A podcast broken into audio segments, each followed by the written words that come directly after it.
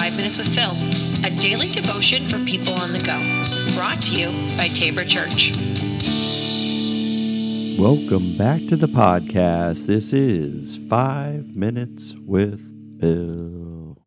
So today we're going to start off with a quote.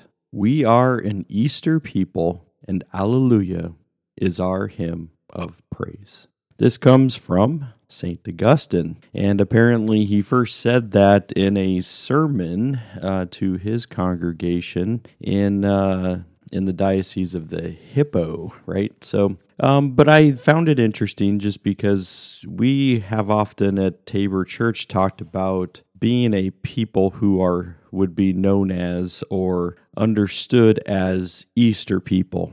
Now, Easter people, now we're not looking at that obscure goddess that actually has very little actual history to it, but we're talking about the day of the resurrection that has been labeled Easter, and Easter is about resurrection. It's about specifically the resurrection of Jesus. Now, what does it mean then to be Easter people?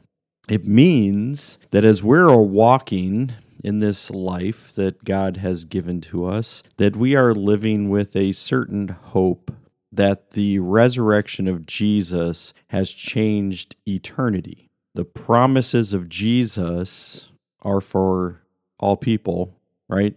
And to everlasting life.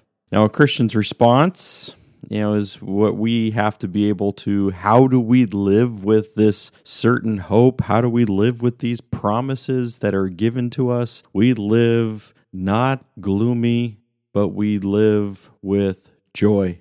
And as a Easter people, the Easter celebration becomes, Easter Day is important, but of course, what we also look at is that there's a whole life that is to be lived as Easter people. Because if the resurrection means something, then we also would say that life means something. And our daily life should mean something.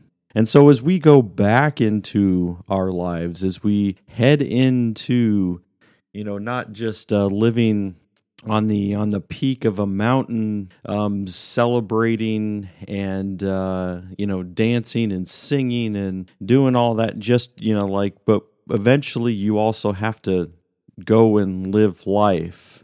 The celebration is great, fantastic, but it's not all of life. We know that all of life also encompasses and has many things attached to it that are also those valleys, because God is still God in the valley, and God is still God on the mountain, of course. But, as Easter people, we're also living in the realization that life is not just the, as they would say, rainbows and unicorns. It's not just the cheery stuff. It's not just the, once you're following Jesus, everything is going to be good for you. No, this is living in the reality that the joy of the resurrection actually permeates all of our lives as well. So that even in tragedy, we're saying, I don't get it, and maybe we never will. But there's the part saying, but I know God is present here. Now, that's hard for some people. It's hard to be able to try to consider, if God's involved, then why wouldn't he have stopped it? Why wouldn't he have? And there's all kinds of the why question.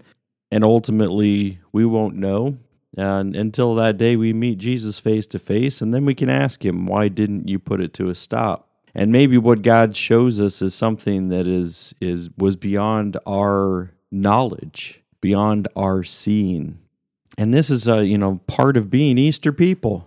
It is dealing with the real stuff of life. It's dealing with not just the uplifting, but also the tragedy and everything in between. And so what does it mean for you to be an Easter person? What does it mean that you would be living today with saying, not only is the resurrection real, and not only is this message of the gospel real, but it actually has very real things when it comes to our relationship with others, when it comes to our relationship with those that we love that may, have died, and we're saying, but we know that that's not over. The resurrection tells a different story, and the resurrection tells a different story about me and my identity. And it's the same thing with other Easter people, is that God gives us an identity outside of our failures and outside of our mistakes. And it's even in that place that we're saying, God is able to do miracles. God is able to take our identities, take our failures, and not see them. So as Easter people, we also look at others, with that same light. We're looking at others not as failures, not as less than, but instead we look at other people as the risen Jesus calls us to, with that same grace, with the same forgiveness, and to be able to seek out the good. So I want you to consider what it means to be Easter people. And would you consider yourself, maybe you're a follower of Jesus and you're like, I'm not really an Easter person. And you'd say, why? So what does it mean that you don't want to consider yourself an Easter person? Maybe it's that you're spending lots of time in the law and you think Easter is about grace. And so there's, too much of that. We got to have a proper balance. And so we can't necessarily call ourselves Easter. But whatever your thing is, you're looking at it, why wouldn't you consider yourself an Easter person? But why do you consider yourself an Easter person? It's also to being able to say, do I bring those elements into my life each and every day with my interaction with others? So of course we can say, I believe in the resurrection. Does that mean I'm an Easter person? Maybe. Are you living out the principles? Are you being able to say, I'm still having grace and forgiveness with others? I'm still looking at people not with their identity. Maybe it was a failure. Maybe it was this or that. And I'm not calling them by that name. I'm still looking at them as God looks at them.